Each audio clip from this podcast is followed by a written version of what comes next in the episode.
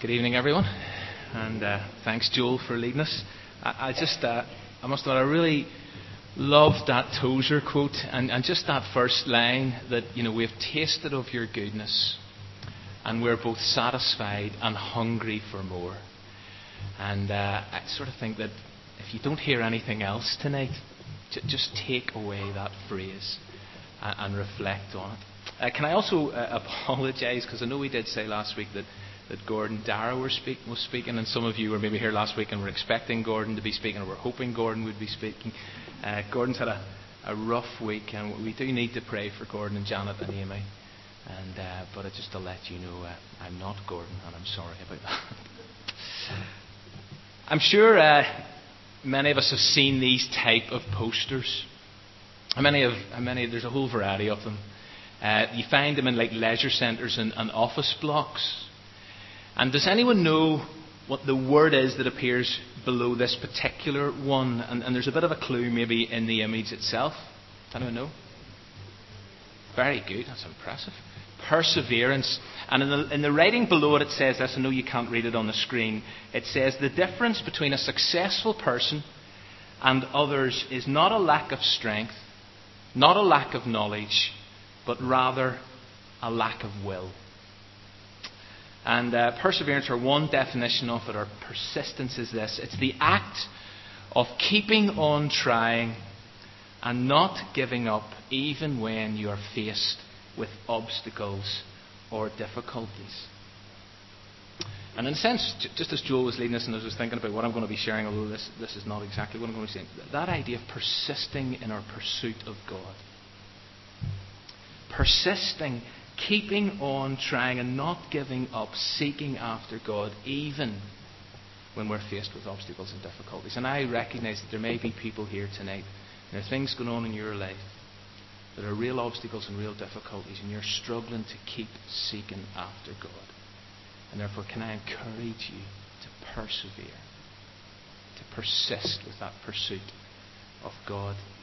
But if I was to ask you uh, to give me some examples of people who have shown perseverance in the face of difficulties and obstacles.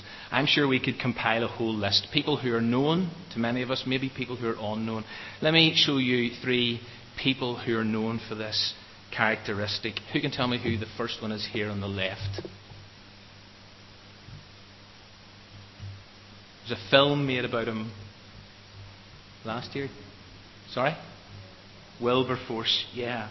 And let me just read a quote here that, that captures a little of his perseverance. For the first 20 years of this campaign, he was rejected by most of his friends, vilified by his enemies, and forsaken even by most churchmen. Every year he would reintroduce bills against slavery, and every year he faced defeat.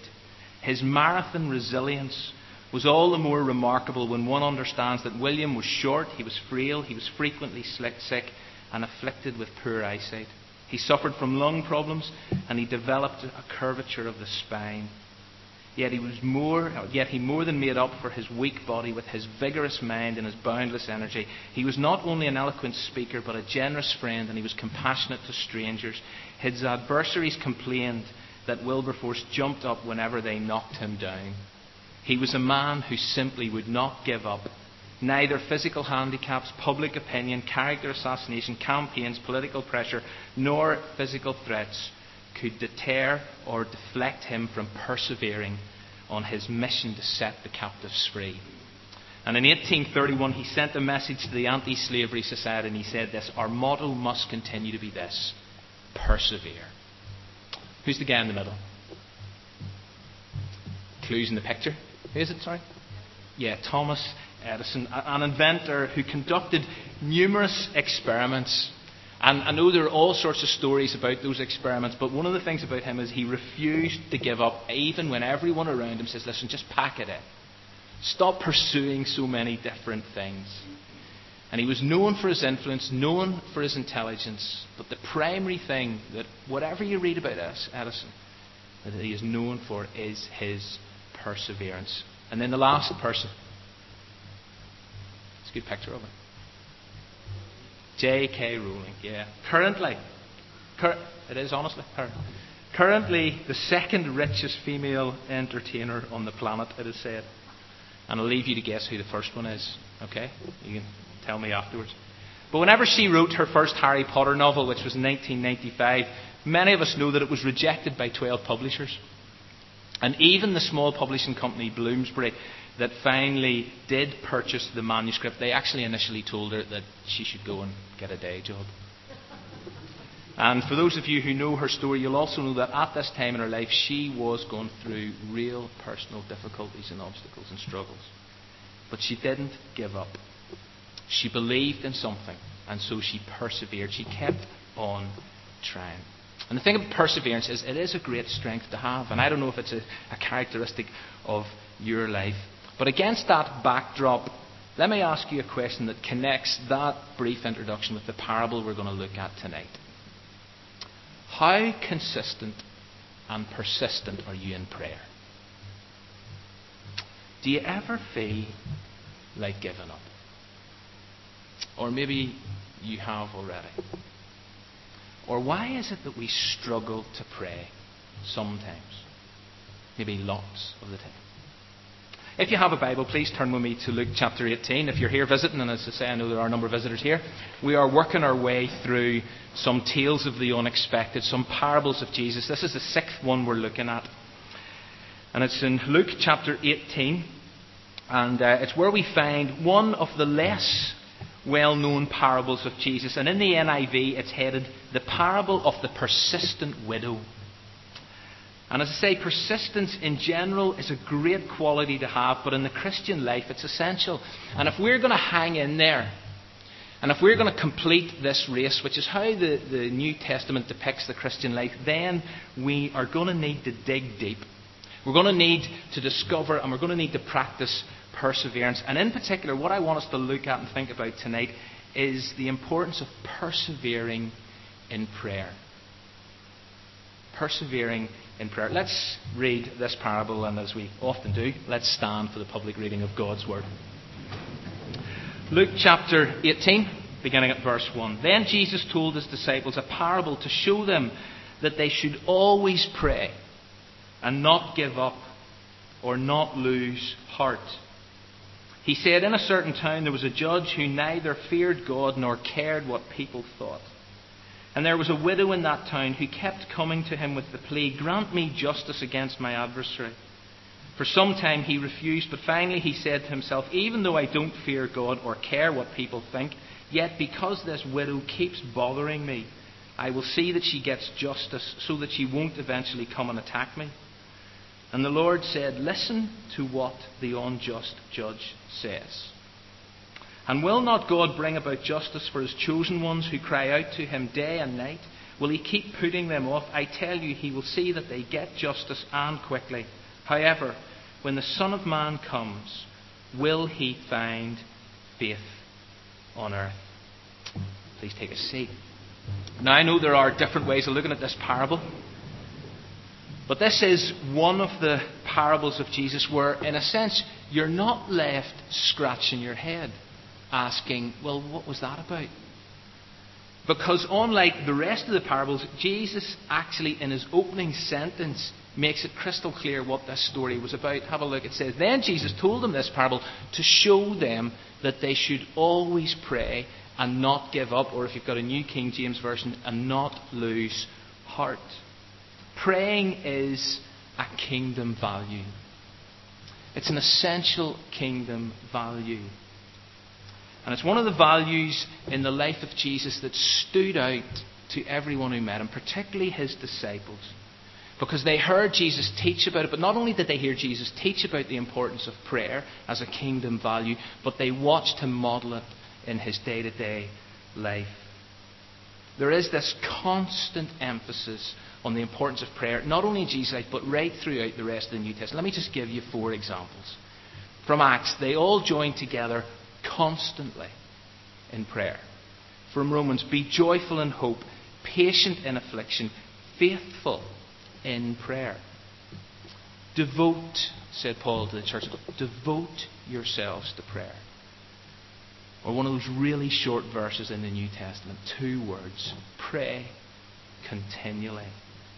And those words and that advice challenge me, which I believe is, is a key role of God's Word in my life. And as I look at phrases like that, and as I reflect on what is a rather obscure parable, I'm urged to ask myself about the reality of this kingdom value in my own life. Is this a kingdom value that is evident to those who know me? Whenever people speak about me, is this one of the things that they identify about my life? That they see this as a value I not only believe in, but I actually live out and practice. In the past week, for example, how much time have I given to prayer?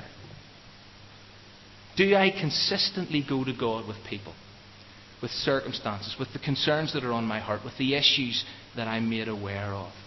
Am I truly convinced? Now, not just up here, down here. Am I truly convinced that prayer changes things? That prayer heals broken lives, it restores severed relationships. I read these words when I was on holiday. If we believe intercession, praying for others, if we believe intercession is truly worthwhile, then it's here that great issues of faith, social order, and human destiny are being hammered out, or where people's health and well being are being restored and maintained. Intercession isn't for the faint hearted, but it offers people the joy of co creating a better world with the Lord of all creation. And the question I have and I ask myself is this Does my day to day life actually prove that I believe intercession is truly worthwhile? Or for whatever reason, and there may be lots of reasons for this, have I actually given up? It happens. And part of our problem with prayer is the very problem that Jesus addresses here. Because Jesus knows that there are times in our lives, in the life of disciples of Jesus Christ, when we simply lose heart. And maybe here you're here tonight. There have been things you've been praying for, people you've been praying for, situations you've been praying for. Situations that you've stopped praying for, people you've stopped praying for, and one of the reasons is simply that you've just lost heart. And you're actually not really sure if it's truly worthwhile to do this anymore. But here's the encouragement Jesus seems to know that that may happen to us. And so he tells this story to encourage his disciples to dig deep, to persevere, to hang in there.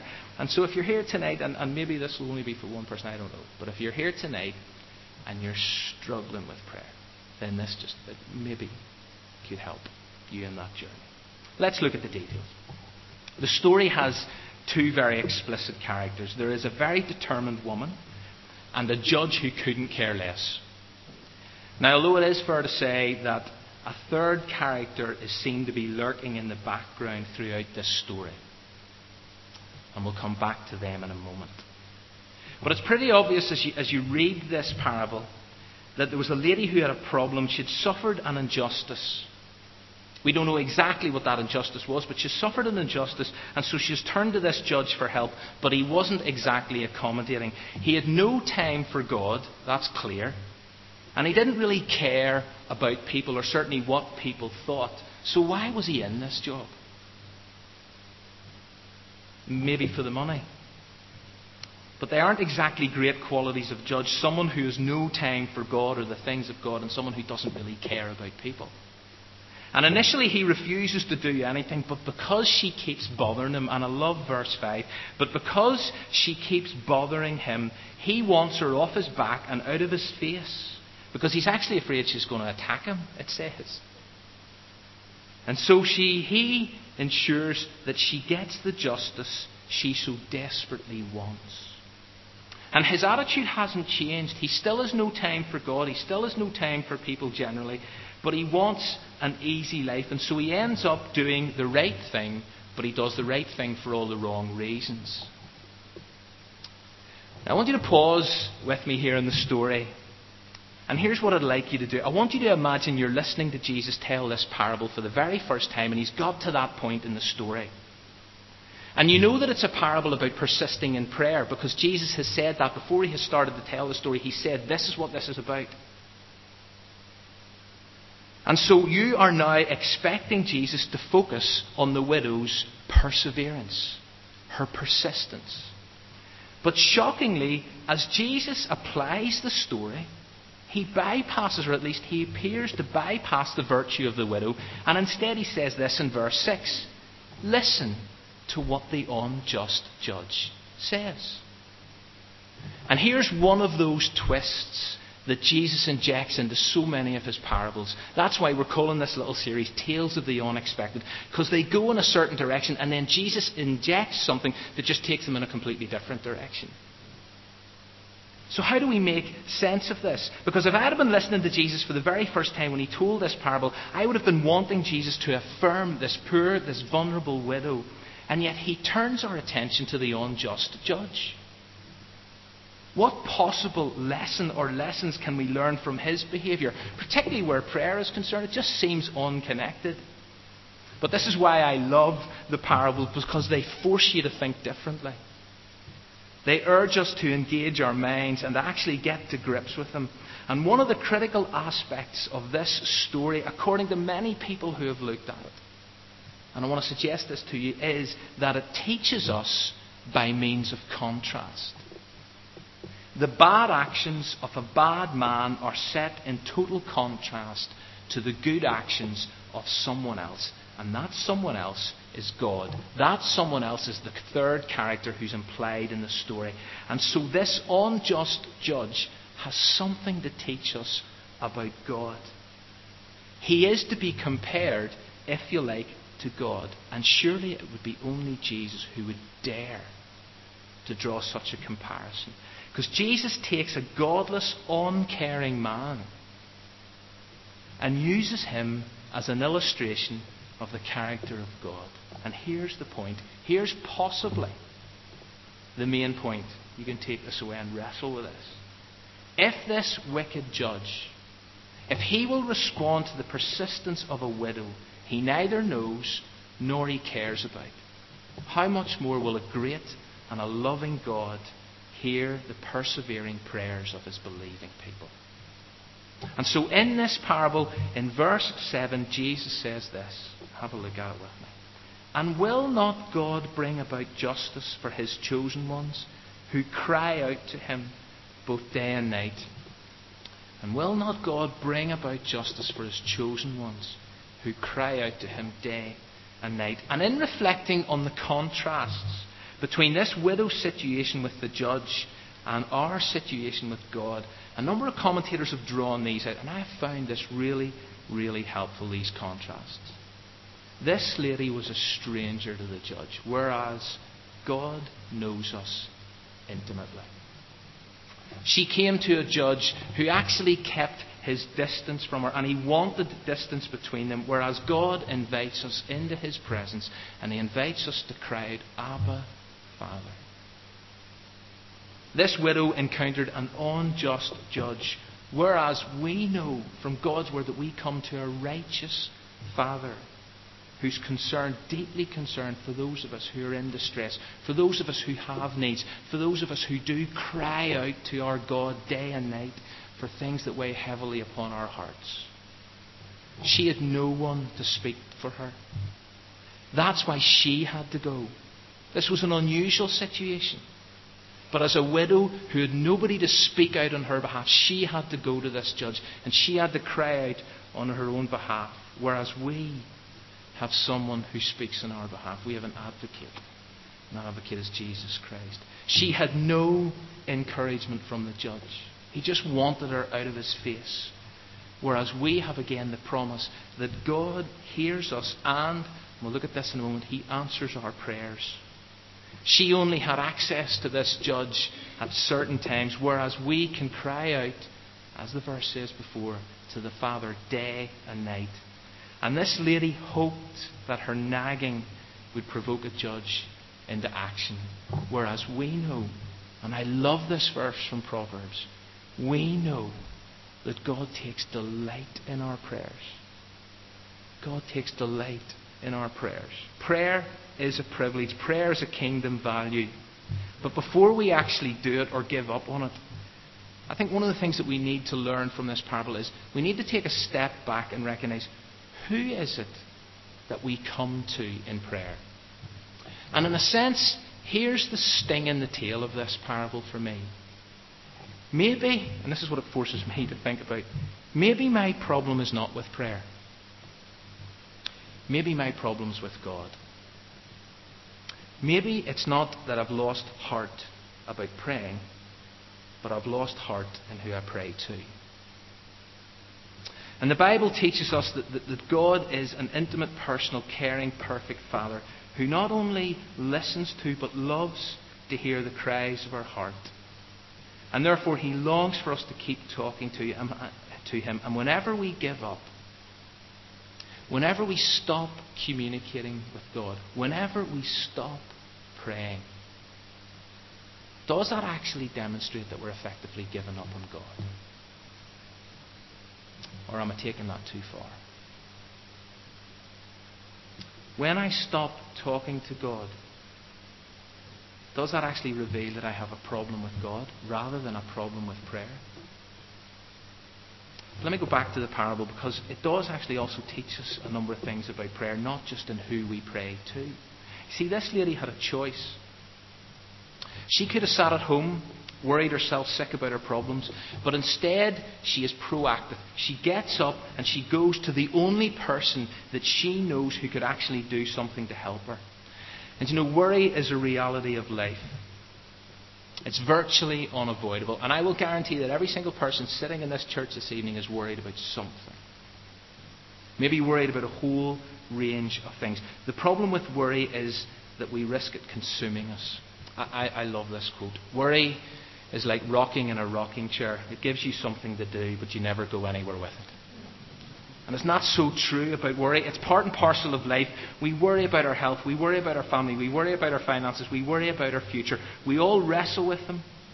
And therefore, it's no surprise that Jesus spoke into this issue as part of his infamous Sermon on the Mount. He talked about worry a lot in that sermon. But one of the sure signs of the kingdom, or that the kingdom of God is in our midst, and remember in Luke 17, one of the things that Jesus said was, The kingdom of God is among you, the kingdom of God is within you, the kingdom of God is in your midst. And one of the sure signs that the kingdom of God is within you is a recognition that instead of worrying, we reach a place where we start praying. When Paul wrote to the church at, Philippi, he was locked up in a Roman prison. He was facing the prospect of death. He had every reason to worry. And yet, he was able to pen these words Don't be anxious about anything.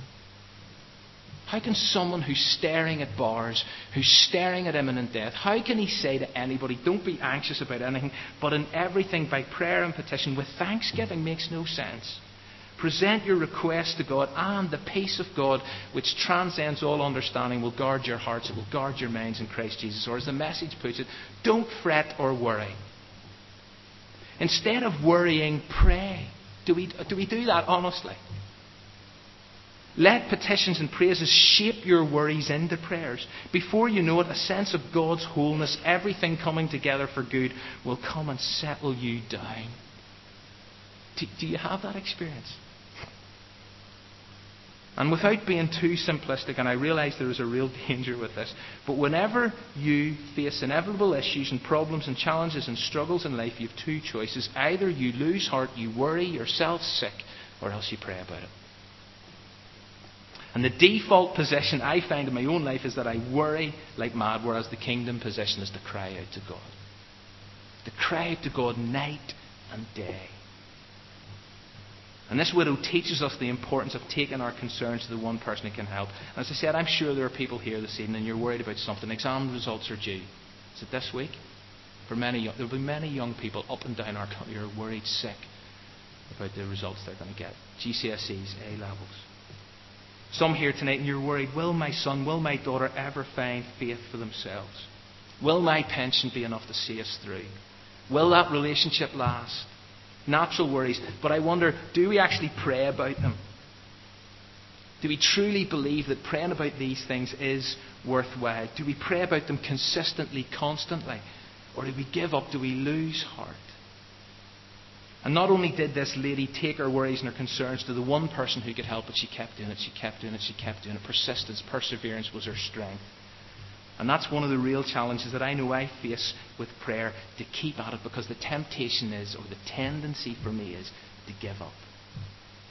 To say to somebody, I will pray for you. And actually, I don't. I will pray into that situation. Actually, I don't. I see stuff in the news, injustice, and again, there, there, this parable for so many people is about injustice. So many injustices all around me. Confronted with them on the pages of the newspaper, on TV screens, and I know I should be crying out to God day and night for those who are suffering. Do I? Honestly, do I? God hears our prayers. I've no doubt about that. But the bit that we often struggle with is, well, what does God do with my prayers? Let me suggest just four ways, and there's nothing new about this. Let me just suggest to you four ways that God responds to our prayer. You know, sometimes God answers our prayers quickly, and somebody on, on Wednesday night, as we were writing Psalms together, wrote a psalm of thanksgiving because God had answered a very specific prayer in their life. And they welled up with a prayer of thanksgiving on Wednesday night next door. Just said, Thank you, God, for you've answered my prayer. And there are times when God does step in and answer prayers quickly. We get justice quickly, as verse 8 says. But God does answer prayers quickly. He also sometimes answers prayer later. I love this thought God's delays are not God's denials. You know, waiting on God is a key component in the Christian life. But you know what's really frustrating about waiting on God? Whenever you're dealing with a God for whom a day is like a thousand years, and a thousand years is like a day, and I want it now. And thirdly, God may answer our prayers better. You know, sometimes what we pray for isn't what's best for us.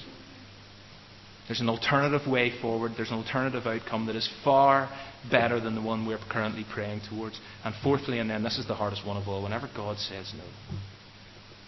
And, and I know I, I, I really do struggle with this one.